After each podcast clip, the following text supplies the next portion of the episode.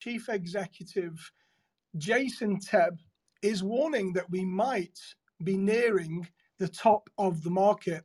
Now, his portal's latest sentiment index, which focuses on buyer and seller confidence and mover attitudes towards mortgage borrowing, found that 74% of active buyers were confident that they would purchase within the next three months, and 80% of sellers were confident that they would sell their property within the next three months. Now, it also found that 53% of properties were sold subject to contract within 30 days of first being advertised for sale. Now, that's compared with 35% a year ago.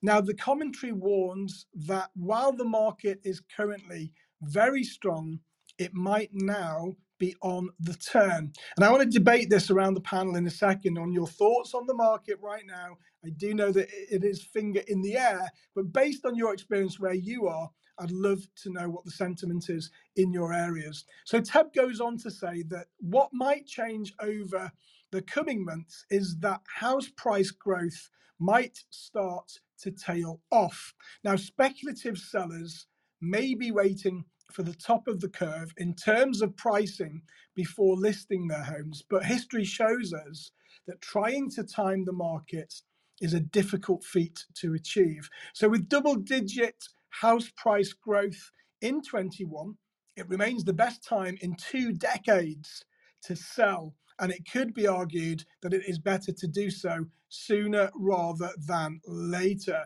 So let's go around the panel. We're talking about the sentiment in the area. Sam, what's the market like where you are at the moment? And do you think now we have come to the pinnacle? Is it going to start to tail off, in your opinion? Okay, so firstly, market in my area right now is bonkers. Um, I think this might be a sentiment that others may share as well. It is crazy right now in Swindon. Um, property prices are the highest that I've ever seen them. Properties are selling quicker than I've ever seen them before. And it's i mean to the degree of if property goes on in the morning if you're interested you better get your offer in that day because they are going that quick. Um, that's the the kind of feeling of the market locally. It's not to say how i'm doing things but it's certainly the feeling in the market. Now um, do i think that we're approaching the top? Um, if i'm honest my gut instinct is no. Uh, i've got a few opinions on this. First my gut instinct is no. I think that this year i mean i'm reading reports and there's a this is money report um, where they've got one forecast saying they're expecting as much as 7% growth again in 2022. Um, and it's really interesting. Obviously, everybody's um, on this on the market research um, is you know based upon their own internal data. Um, there's obviously other other forecasts out there, and I suspect that we will see growth again this year. I don't think it's going to be as high as seven percent. I reckon we'll probably see probably around maybe four to four and a half, maybe five percent growth this year. Um, if we're talking about it in 12 months' time, I reckon that's where we'll be at. But um, so uh, I don't think we're at the top of the market. Um, I think that it's a very dangerous thing to try and time the market, though. Bearing in mind that a huge number of um, house transactions in the UK, I appreciate not many people in this room, but for a lot of people, it's their family home. This is where you know their their children sleep, where they and their partners have their lives, and you're playing with fire if you try and time the market. You've, I think the thing I always come back to is the same saying over and over, but you get rewarded for time in the market, not timing the market. Now, I've got a bit of a cold, but the point being is the longer you're in the market for with your property investment, the more you'll be rewarded. If you try to time the market, as in sell and buy at just the correct moments, is incredibly difficult to do, and you may end up being penalised uh, by the market because it's a bit of a cruel mistress, and you know the market doesn't care if it's going to have a massive negative effect on you personally. So, um, a few thoughts on there, but yeah, where I'm in Swindon, so we're halfway between London and Bristol, we are seeing an absolutely insane market right now. So that's me. Thank you, Sam.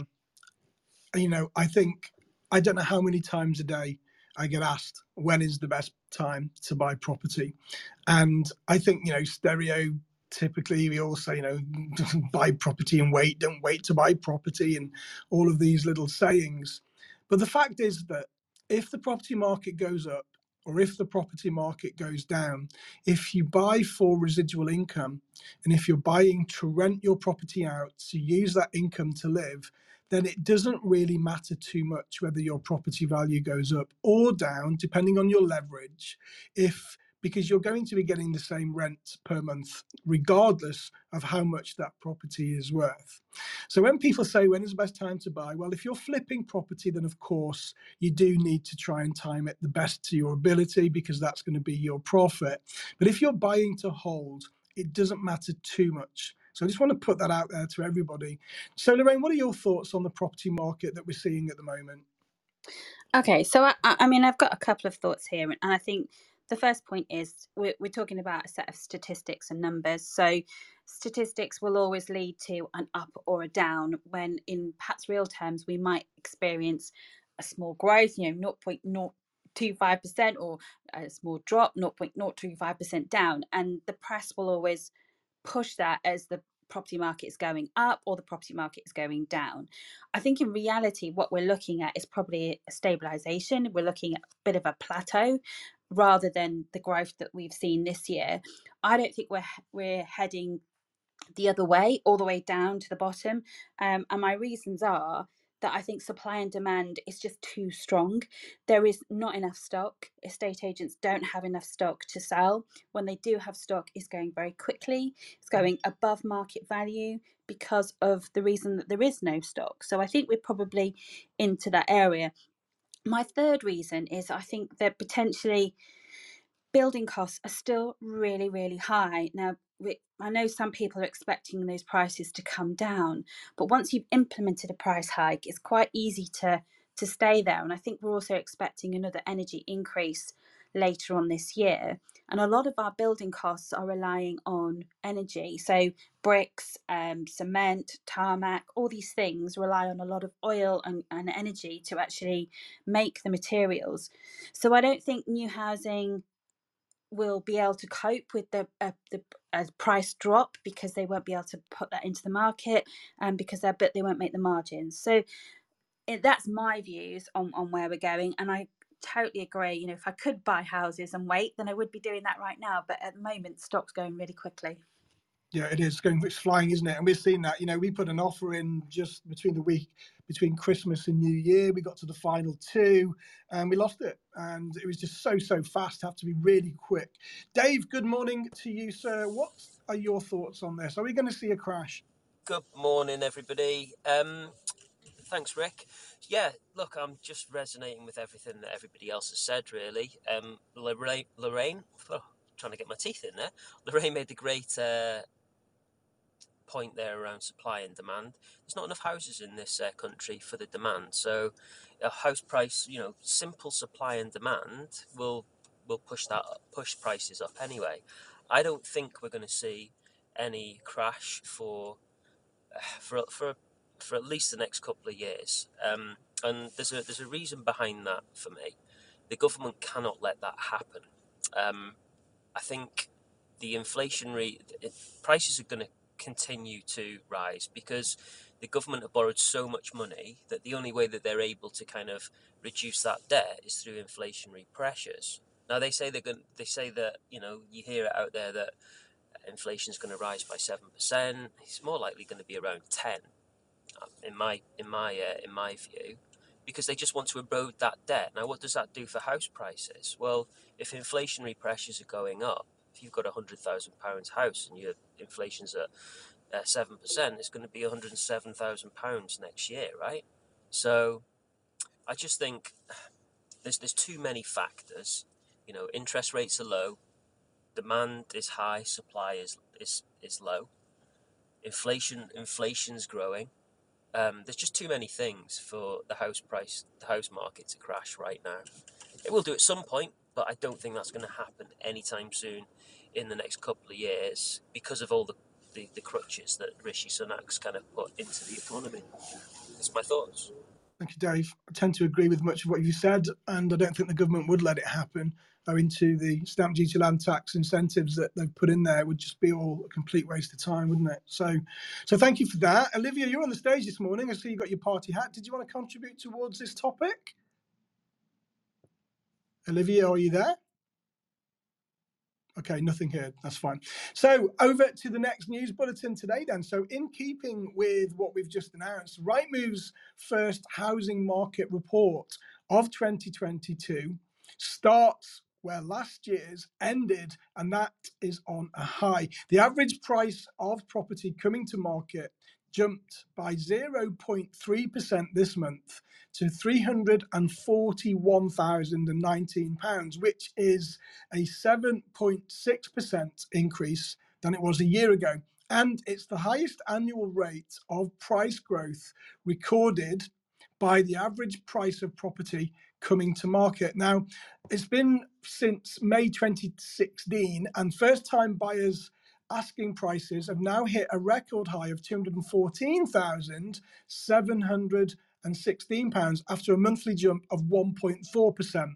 Now, strong demand and continuing low numbers of available homes for sale set up the housing market frenzy, and it's set to continue into the start of 2022, with early bird sellers benefiting from increased buyer competition. The number of buyers inquiring about homes is 15% higher than the same time last year, yet the number of available homes for sale per estate agency branch has dropped again to a new record low of just 12. So as a result, Rightmove calculates that competition amongst buyers is almost double what it was this time last year. However, the portal reports that there are early signs that more property choice is on its way, with the first working week of 22 being the busiest start of the year for people requesting agents to come out and value their homes. The number of home valuation requests are 44% up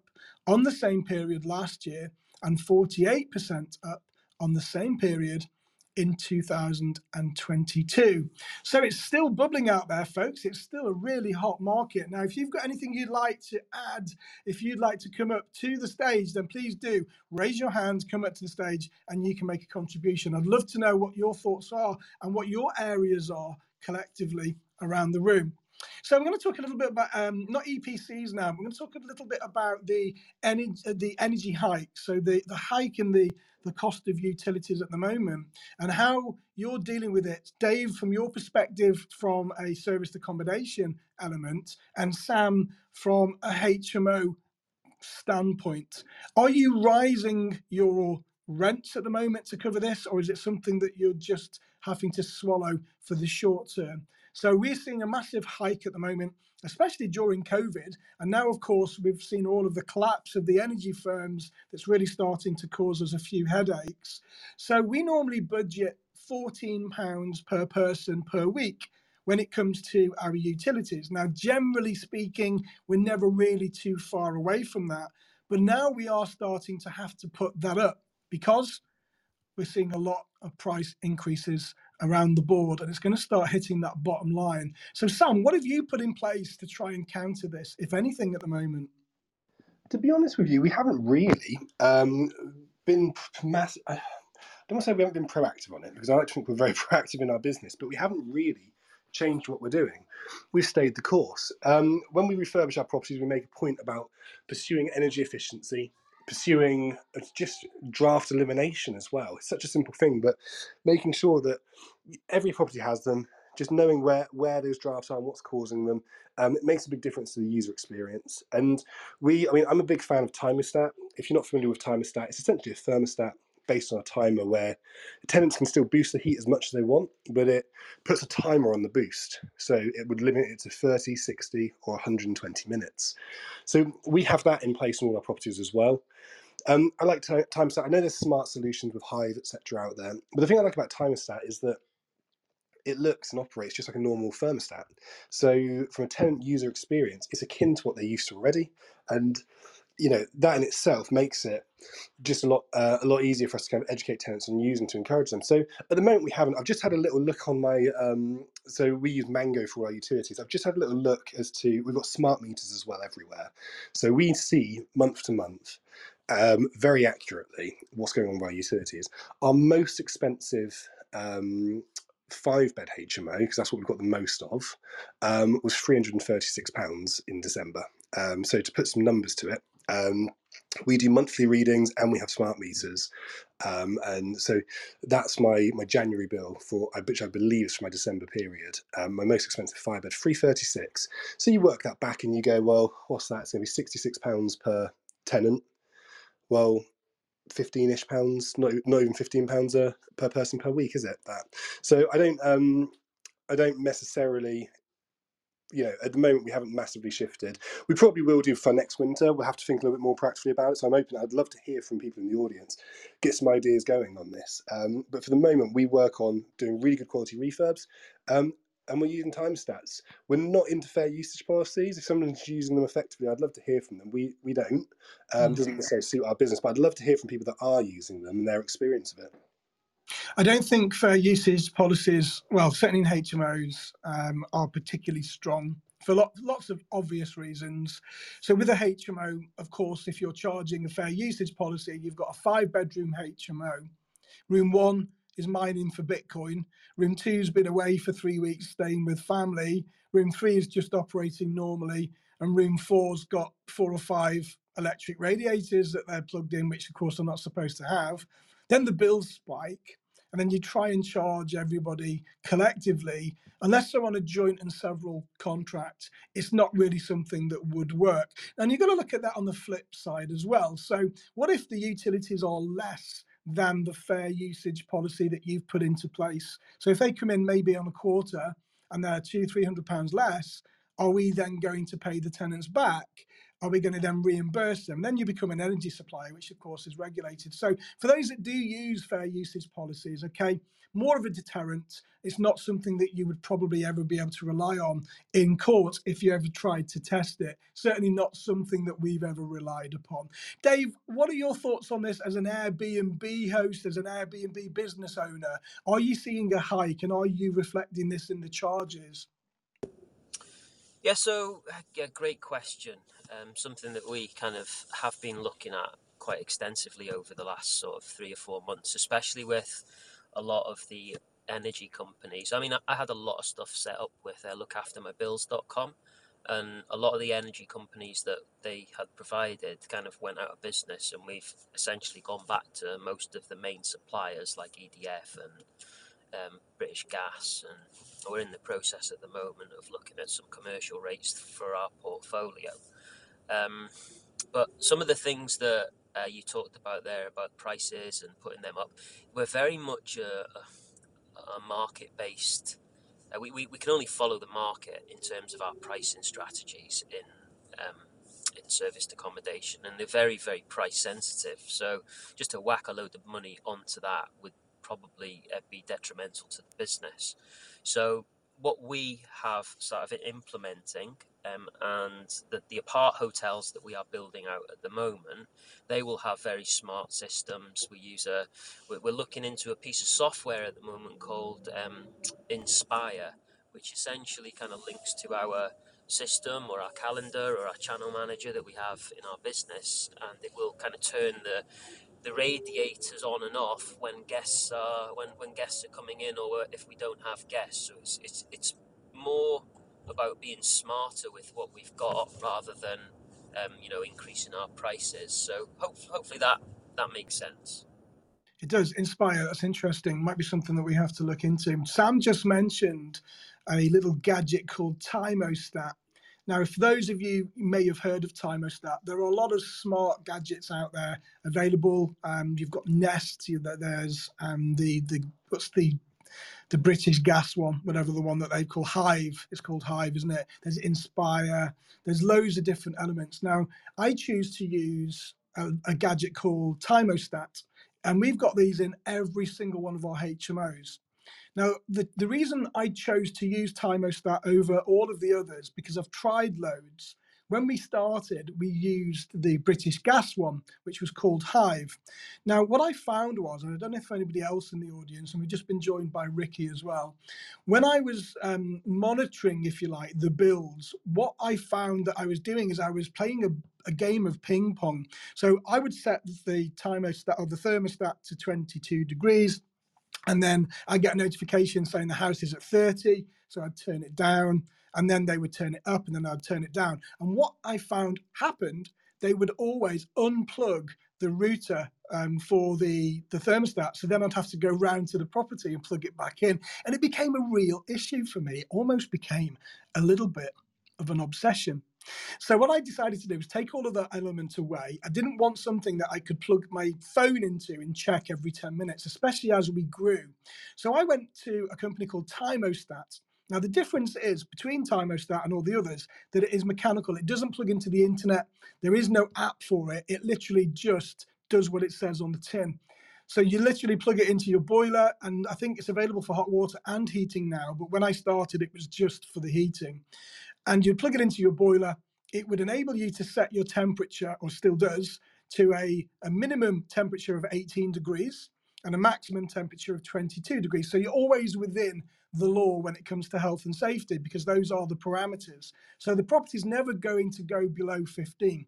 But then you've got two choices on two settings. You can time your heating down from four hours or two hours. So if you set the thermostat to two hours, your tenant will have to press the boost button, it will turn the heating on, and then it will time down and switch off after two hours. So might be a little bit of an inconvenience for your tenants to have to keep doing that, but it absolutely 100% cuts your bills right down. No longer now do we go into a HMO to find that everyone's at work and the heating is on full. It doesn't happen anymore. So it really did help us out with that. Ricky, good morning. You've just joined us up on the stage. Hope you're well. So's Toyin. We're just talking about the energy spikes specifically with HMOs. Are you perceiving a problem? If so, are you going to counteract it by putting your rents up? Ricky, good morning. Good morning, Rick. Good morning, Sam, Lorraine, Dave, Toyin. Good morning, all. Um, I actually, before, I've actually got Hive and Nest. Um, and before that, I used to face a problem with tenants setting the, I used to set the timer on the boiler itself. So those little notches that you pull up at certain times, a couple of hours, you know, spaced out throughout the day. And then I found tenants just kept on tampering it and just kind of putting the heating on full um, and it really affected the bill. So I then turned to Hive. Um, Hive is not very good for the reasons that you mentioned, Rick. So um, I moved on to Nest, and again, didn't have good experiences with Nest because Nest can be overridden. There's like a little white smart box that's quite close to the boiler. And if you press the button on that, you can actually override it. So I found tenants were doing that. And then I discovered through yourself, Rick, actually, through your Facebook group and mentioning it, is the timerstat. So I, I actually installed timerstat into a few of my HMOs, and they're not very technical, which is brilliant. They're so easy to use. A tenant can just add the kind of timer that they want to a maximum of two hours, and then once that once that two hours is up, the heating cuts out. So it's not too technical. It's simple to use, and it definitely saves you on your energy bill. So um, definitely recommend timerstat. So yeah, that's my opinion on that. But yeah, Brilliant advice. Brilliant. Thank you, Ricky. Awesome. I don't get paid, by the way. You know, we are doing this just for the love of sharing. Thank you, Ricky. Lorraine, I know you wanted to add a little bit to this because, um, you, you, know, a little bit on the energy uh, point of view. Yeah, I, I think I just wanted to add some practicalities around it because I, I think we we focus on how we can save energy and increase um, our prices, but I think w- one of the biggest challenges I see and that what sort of a pattern happened in our business until I realized exactly what was going on was that actually, if you use something like an energy provider or budget scheme, is quite quite sometimes you can get behind with your bills. So for instance, if you're paying £100 a month and the energy actually goes up to £150 a month in terms of actual usage, you can then quite quickly get £600 behind in terms of the energy that you owe your provider. Now that causes you a problem if you want to move. So you either have to bring that account up to date, pay the, the money over, or you um, you basically stay with that provider and you, and you can't really shop around. So it kind of handcuffs you to a provider if you just want to smooth out that bump in your cash flow in your business. So my recommendation would be to always try and provide actuals every month to your your energy provider if um, if you can, I would actually go onto an actual basis. I don't really like the budget schemes in any of our businesses. It always makes me it makes me worry when we are on a budget scheme. It just I just think you're you're open to those ups and downs, those variances as such. And the other thing that I've noticed when I was looking at our holiday let um, just last week, actually, I was looking at the numbers, and we have come out of contract on that one. It was just the timing of it because some of our contracts are two or three years, but that one had had ended um, in November of 2021. Our contract ended, and I immediately assumed that going on to standard rate would actually punish us and and kill um, kill our costs as such. So when I was reviewing it, what was quite interesting is actually because of the energy cap on that one, we're actually being protected on standard variable.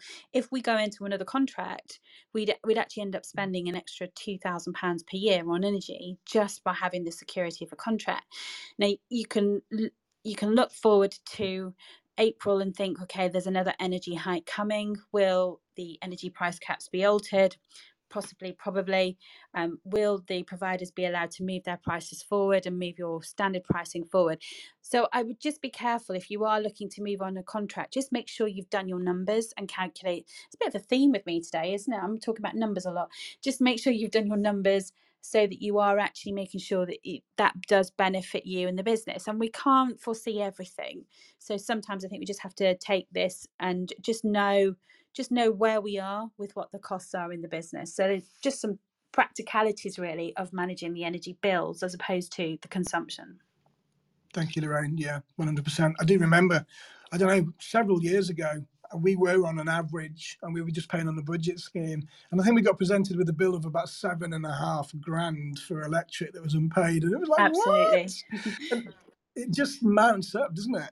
Yeah, and that's the challenge, isn't it? And then you'll kind of you either have to find that seven and a half thousand to go onto another contract, and it does tie your arms up in in all sorts of ways because then you can't you can't negotiate as well. You and the kind of the provider does know, and that was actually a commercial contract. And I think one one of the other things that we've done is we've come away from some of the the brokers um, when we actually deal direct and use some of the tools online. So it, it's not we don't do it in our business, and um, the property management team do, but we will um, we will actually directly negotiate, and and we found that saved us straight away twenty percent of our utility bills. So if you are experiencing a, a hike, yeah, it's a, a bit of a pain in the bum. It's it's annoying, and it kind of like you, does take up your time. But all of this stuff is going to fall to the bottom line. It's going to be profit if you can save it you know you're not talking about having to do extra work to get extra bookings to do extra stuff all of this is money that just stays in your bank account so it's it's mm. really effective in terms of um, actually saving costs yeah, 100%. Thank you, Lorraine. Great discussion today. If you are new here, this is the UK breaking property news and debate season two. We're back for another season where we talk about all of the latest breaking news, bring it to debate, talk about it, bring it to life. So, if you all notice that um, we've got a link now pinned to the top of the group, and that is a link to my VIP Academy. So, if you'd like to click on that link and just check out the VIP Academy, what is it? The VIP Academy was something that I put together myself during lockdown one to try and help as many people online for a budget as possible. I wanted to bring as many people together and provide loads and loads of online content. So the VIP Academy gets you about 15 individual courses, over 100 hours of online learning. You also get a Facebook VIP group where every two weeks we have a live Zoom mastermind where you can ask me any question and bring to the table a little bit of mentorship. And then we've also got exclusive access to myself and one of my coaches and Sam as well in the VIP group. So it's an all encompassing place to be. We cover rent to rent, we cover lease options, we cover HMOs, buy to lets, and serviced accommodation. So if you're interested in VIP, it's less than £30 a month subscription and you can cancel anytime, no questions asked. So click on that link, it will take you over to the VIP landing page and you can check it out for yourself. Toyin, good morning. We're talking about energy consumption in our HMOs and our portfolio. And we're just wondering what everyone on the panel is doing to counter this at the moment, if anything. Is it something that's raising its head with you at the moment? Good morning, Rick, Sam, Lauren, um, Ricky, and Dave, and good morning, everyone. Um, yes, it is something that we do look at. However, in terms of our approach, we have a more laid back approach. We, we we we look to manage the energy bills more as against energy consumption, and I think partly because we do not, I mean uh, the, the the portion of our portfolio that is HMOs is is is is is, is, is limited it's not it's not it's not it's not large so because of that we, we don't pay and more of an active um approach was more of the laid back and managing the bills um we do we do, we do quite a bit of what um Lorena was describing earlier in terms of managing the bills and going for actual um actuals instead of um of, of, of, budget just to make sure that we are staying on top of things. However, the consumption isn't something we've actively managed. We have the Hive, I believe, and we also we've also used Nest as well. Um, but again, we have some of the things that you've mentioned in terms of it going up and down, then the sort of play, playing the ca- catch up with, with, with the tenants. Um, we, we've experienced, and what we do in that case is we just send an email and say we need to stay on this um particular number, and sometimes they respond, sometimes they don't, and it just yeah. It's just so much that you're trying to catch your tail, but it's not something that we actively look at at the cur- current time. I mean, while, whilst um, I was listening to Lorraine, I was just actually thinking it is actually true in the fact that sometimes you're looking over how to actually make money and and then um, in, in, increase your, your your cash flow but something eh, but, but very important to understand that it's not necessarily all about how to make money. Sometimes it's about saving costs. So um definitely one, one for us to actually look at and just see what is the what, what is the major impact that we have here and how is this affecting our bottom line um and then so yeah that's my contributions Thank you, Toyin. Awesome. Okay, so we're talking a little bit about energy consumption this morning. We spoke a little bit about planning. So now we're going to move on to Sam. Sam's going to take over for the next uh, part of the session. So, Sam, over to you. Thanks very much, Rick. Now, before we just jump onto the next news story, I just want to follow off the back of that. And is anybody on stage or anybody in the audience um, actively using solar in their HMOs? Now, the only reason I mention this is we've got one HMO that has solar panels, and it is actually on electric our cheapest HMO. I know electric's not necessarily the utility bill we're all worried about right now, but it is at the moment our, our cheapest on electric. Um, and we've got to do a new roof on one of our HMOs this year or next. And in the back of my head, I'm thinking, well, when we do the new roof, we might as well think about putting solar up there at the same time. So, um, anybody who is doing that and wants to come on up and, and just give us a little bit of info on that would be grand. I'd love to hear from other people. Um, so, look, hand raising is turned on. Um, it's open to everybody. If people want to come get involved in the debate, as always, please do join. And if you have joined recently, this is the UK Breaking Property News and Debate. And what we do is we go through the breaking property news and we debate it amongst ourselves and we have an open floor to get people from the audience up as well. Now, the next one I'd like to touch upon um, is a news story. It's from Landlord Today, and this is related to Airbnb. So really, really chuffed to have. Um, obviously, we've got Dave as our, our SA expert on stage. There's a few um, SA providers in the audience I know as well. So anyone who wants to come get involved, would be grand. Now, the headline's a little bit um, direct, shall we say? Airbnb and shortlets wreck local housing markets, say conservationists. The Council for the Protection of Rural England, which is the CPRE, is the latest body to blast Airbnb and other shortlets for their impact on the mainstream rental sector. New findings in a CPRE research report shows a thousand percent increase in short-term lets nationally in 2015 to 2021. So in a six-year period, a thousand percent increase, with most in rural staycation hotspots. All while 176,000 families wait on long social housing lists. Its analysis of data on properties listed on Airbnb and other short let sites show that 148,000 homes could have otherwise, or in some cases, previously were used as homes by local families and are now instead being put up on short term and holiday lets. This happens as CPRE claims there's been a steep decline in the completion of social housing. The campaign's data shows the biggest rises in locations such as Cornwall, Devon, South Lakeland, and Northumberland, often combined with social housing waiting lists, are lengthening year on year. The analysis shows that in South Lakeland, for example, which saw a 1,231% increase in short term listings between 2016 to 2020, so that's just a four year period, roughly half the families in need of social housing could be accommodated in property exclusively available for holiday rentals. And in Cornwall, which saw the short term listings grow 661% in five years to September 2021, there are roughly 15,000 families on social housing waiting lists and the same number of properties being marketed as holiday lets. CPR chief Executive Crispin Truman says there simply has to be a government response to the fact our rural housing supply is disappearing into an unregulated short term rentals market that simply didn't exist six years ago. The CPRE wants tighter controls on second home ownership, including higher council tax on second homes and the requirement for short term lets to have planning permission. Now, I'd like to throw this out to debate from anybody here. Do we agree that short-term lets wreck local housing markets? I know this isn't a new argument, and I'm Dave, sure Dave's Dave's going to have an chomping at the opinion. bit. Dave's Yeah. like, flash my mic, flash my mic. Come mic. on, let me mic." go. Well, this is it. Is that I know Dave wants to get involved on this, and I'd, again, I'm going to say, look, hand raisins on. I'd love to hear from people on this because this is the main argument we come up again. I know it's not new, it's, and but this is new data, it's a new report, and actually, it's interesting to see the numbers, how much it's grown, how much it's exploded, and if you are Let investing him in SA, go. Oh, I know. I just want to wind them up a bit. Still give them a chance to get even more eager. But if you are investing in um, SA, thousand percent increase over a five or six year period. So it is an exciting industry. It's cutting edge. So with that in mind and that, that preamble, Dave. Right. Okay. So so look. when, Dave, when Dave starts with, right, I'm listening.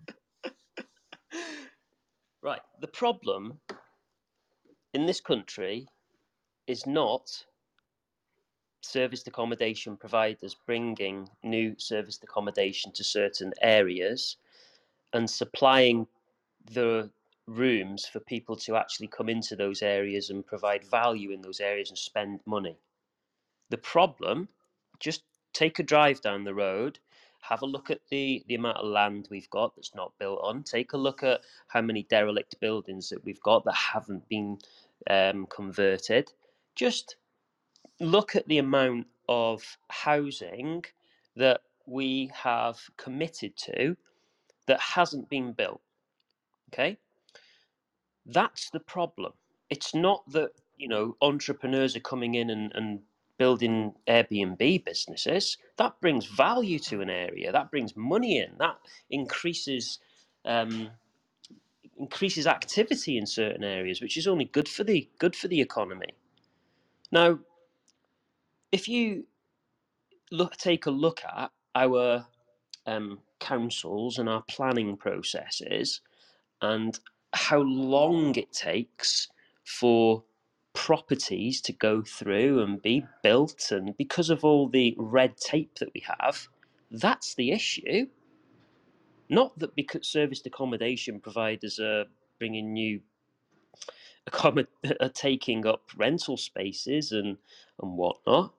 I mean rent Airbnb and and and, and serviced accommodation is a tiny, tiny percentage of the hotel market. Now we are gaining traction in that, and that's going to grow over a period of time. But the problem isn't us; it's the government and the restrictions that we have on building new stuff.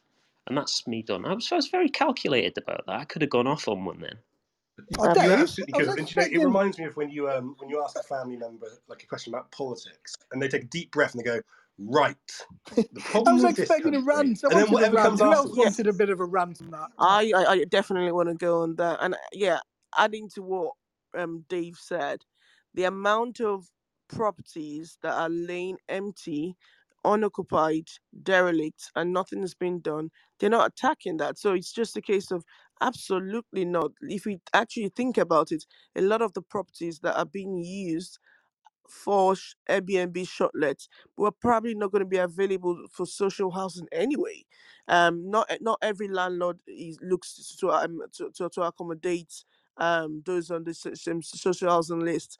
There's just so many reasons why people wouldn't um w- would use their properties for shortlets as against long term let. There is there, there there are lots of people that are looking to actually buy properties and cannot afford to not because shortlets are not there, there's just a lot of reasons why the housing market is the way it is. Um taking a hit at um at, the short term let is just absolutely unwarranted not required at all.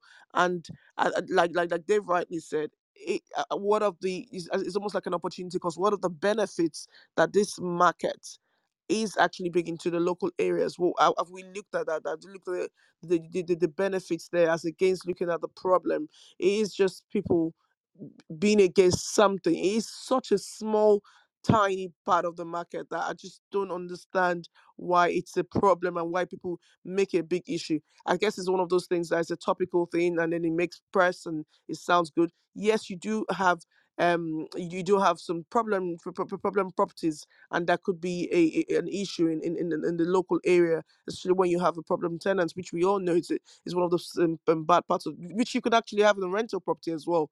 However i just totally disagree with that news. It's not true. I'm in the market and i don't think that i actually affect my local market in the way that's been described Brilliant. Um, oh, sorry. Just before we throw it to you, Ricky, I was just going to ask Toyin, are you in rural locations or city centre locations? both we, we, we, we, we, we do Both. both yeah Okay, brilliant. Thank you very much. Sorry, go on, uh, Ricky, and then uh, Lorraine wants to jump in on this one too. So Ricky first. Thanks, Sam. Um, Dave, Dave was bang on. Um, uh, the PRS sector is always, always easy targets. We're soft targets. We always get blamed, I guess, for you know the government failing to provide, to build and provide new homes. Um, and then, like Dave mentioned, the fact that you've got these long planning applications that you need to go through and the strict planning um, you know application that we need to go through it takes so long. Um, and then you have to think to yourself well, why do investors turn to SA particularly in these tourist hotspots? One because you're going to get obviously better returns on your investment. And two there's less regulation so you don't need to worry about serving section 21 again they're going to be abolishing that to make it even harder to evict tenants um, or worrying about tenants not paying their rent uh, or worrying about tenants trashing the property. Um, so with all this increased legislation, particularly in the in the in the buy to let market, it's it's kind of forcing landlords to kind of move to this direction, you know. So you can't Yeah, so they set this market up, Ri- Ricky. Exactly They've set this market up. And then they They've blame us. market that market up so it's easier for people to be able to do that, and now it's kind of backfiring. I, I, I don't get it. It doesn't matter what you do. There's always something that will give you a, a negative negative press in, in, in, in anything. It's it's it's crazy. you're damned if you do and you're damned if you don't Absolutely, absolutely. Uh, Lorraine, did you want to come in on this one? Yeah, I, I just wanted to add um, a, a slight angle to this. I think one of the things I'm concerned about is that the holiday homes, the second homes, and holiday lets are getting all tarnished with the same brush. I think there's a real need here to be really clear about what the problem is. Now, I I can't see that any communities would be um, would would want to push business away, but I, I do feel there is some element of that. But I do think we are looking at. The, I think the properties that really cause the most angst and anger are the ones where they are literally second homes, where people are treating them as holiday homes on the coast. They're left empty most of the year because the owners don't necessarily need to afford to to rent them out this also means then that locals see these properties just sat there and and unavailable to them on on or actually vacant and, and it just angers people. Now I, I know i don't know the, the the case perhaps so much in england but i know in wales because we have holiday homes in wales that the welsh government are actually talking about the collapse of the rental market because they feel so passionately about uh, local homes not being available for local people but the only tool that the Welsh government ha- and some of the councils have to be able to influence this, because they can't influence um, national um, legislation, they have to government have to put that in. Is the only thing they can do is just to double the the rental. So I, I think there's a lot of noise being created and thrown against one general topic when I think as an industry we ought to get behind actually segregating the problem. Is it hotels? Is it the kind of the self-catering accommodation? Or are we really just talking about second homes? How much of a problem is it to bring business and um, spending into the local economy? That was just my my two penneth That's brilliant. Thank you very much, Lorraine. I see John's flashing as well. John, do you want to come in on this? Hi everyone. Um, I was just thinking actually, holiday homes are nothing new. You know, this isn't like a new concept. You know, people have owned holiday homes by the seaside forever.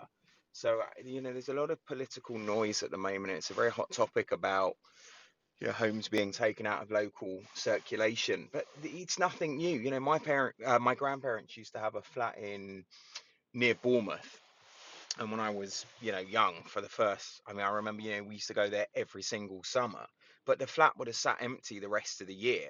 You know, maybe we would have gone down there at Easter or, you know, or Christmas for a week. But, you know, this sort of goes back to the point I think Dave made earlier. The bottom line is the majority of this country is land and it's fields and it's green belt. And until we reassess the greenbelt situation and we have an open and honest conversation about it, there's always going to be a housing shortage. So until we start unlocking the parcels, there are going to be people who won't be able to buy in areas they want to. And the reason that the buy to let market or the service accommodation market is doing so well is ultimately because people want to be in those areas. And so we need to look at how and where we build more homes in those areas so that we can keep the demand flowing versus arguing about people shouldn't be allowed to have second homes in those areas. Also, just just to throw something into the mix, surely it's better for the economy for people that are living in the UK to visit other places within the UK, particularly since COVID and all the travel restrictions. Um, the economy is obviously going to benefit from people traveling around and spending money in the UK, surely. So this was interesting because I, I was kind of expecting this to be one of the first responses. Is actually, you know, when you've got the the big backlash from certain communities, say, well, if you took away all the tourism spending, I wonder how they'd feel about it then. Um, uh, uh, you know, but I don't think it's a question of absolutes. Of course, you know, there is there is hotels and etc. there, but the reality is, if you take somebody like me, I mean, I'm a father of two. Me, my partner, my kids. I, I always use this analogy when it comes up with SA. Um, SA has made it actually affordable, enjoyable, and really, really practical for us to do a UK staycation. Um, hotels, I don't love hotels when I'm traveling with a small child. I tend to prefer an apartment or a small house, um, if I can, especially in the UK. Um, whereas if you get rid of the SAs, then hotel rates are going to be it's going to be the same problem you've got with UK house prices. They're going to shoot up and up and up, and then I'll be saying the same things I was saying five years ago, which was oh, I don't want to go to Cornwall because it's cheaper for me to go to Spain um, which you know is ultimately the other side of it. I suppose this leads on to a, a follow-up query. I, I, see Dave's flashing now. and a, a follow-up query as well, though, is we started off today talking about house prices. Um, average house price for a first-time buyer is now at two hundred and fourteen thousand pounds. Um, I suppose that's the other argument with this, of course, is it prices out first-time buyers from the communities they grew up in. Um, I can kind of feel a little bit more understanding in that. Um, does anybody want to come back on that at all? Well, eventually, doesn't the pricing price out investors as well? If pricing, you know, explodes to the point where it's so high, then it gets to the point where investors won't be able to see margin, which will ironically weaken demand. So I suppose there are people being priced out of their their local communities, but I, I still think it's you know there are very few areas where it's becoming totally impossible for people to buy. Yeah, absolutely, absolutely. I see a few people flashing. Anyone yeah, come back I'll? I'll jump in there. So, I mean, there's you've got two different angles here, right? You've got residential, which is people buying their own people who are buying their own properties, and property investors. Property investors, it's all about just finding value in a building where other people can't find it, right? Or adding value to something that other people can't um, see the value in. So, you know, from from a serviced accommodation perspective, there's a value in changing it to to that type of um, strategy. There's a value in HMO. There's a value in buy to let. When you're buying a pro- when most people buy a property from a residential perspective, they're not adding value, and that's where the difference comes. So, if the pricing is being driven up by investors buying in a, in a particular market, they're finding different value from anywhere else. So that's probably why the um, why there's a differential there. But Sam, I just wanted to come back on a point that you made there. You were making about the serviced accommodation stuff as well, with the, the the tourism. It's not just tourism and leisure that people go to serviced accommodation for. You know, there's there's three main areas. There's leisure. There's that. You know, people come in for weekend breaks and staycations and all that sort of stuff. There's um, also business traveling and contractor traveling and then lastly, there's people um, or family that go and visit friends and family. And that's one area that people always kind of forget about. we're providing a service for those three different industries, not just three different areas. Sorry, not just the the leisure market. So I just wanted to make that make that clear to everybody.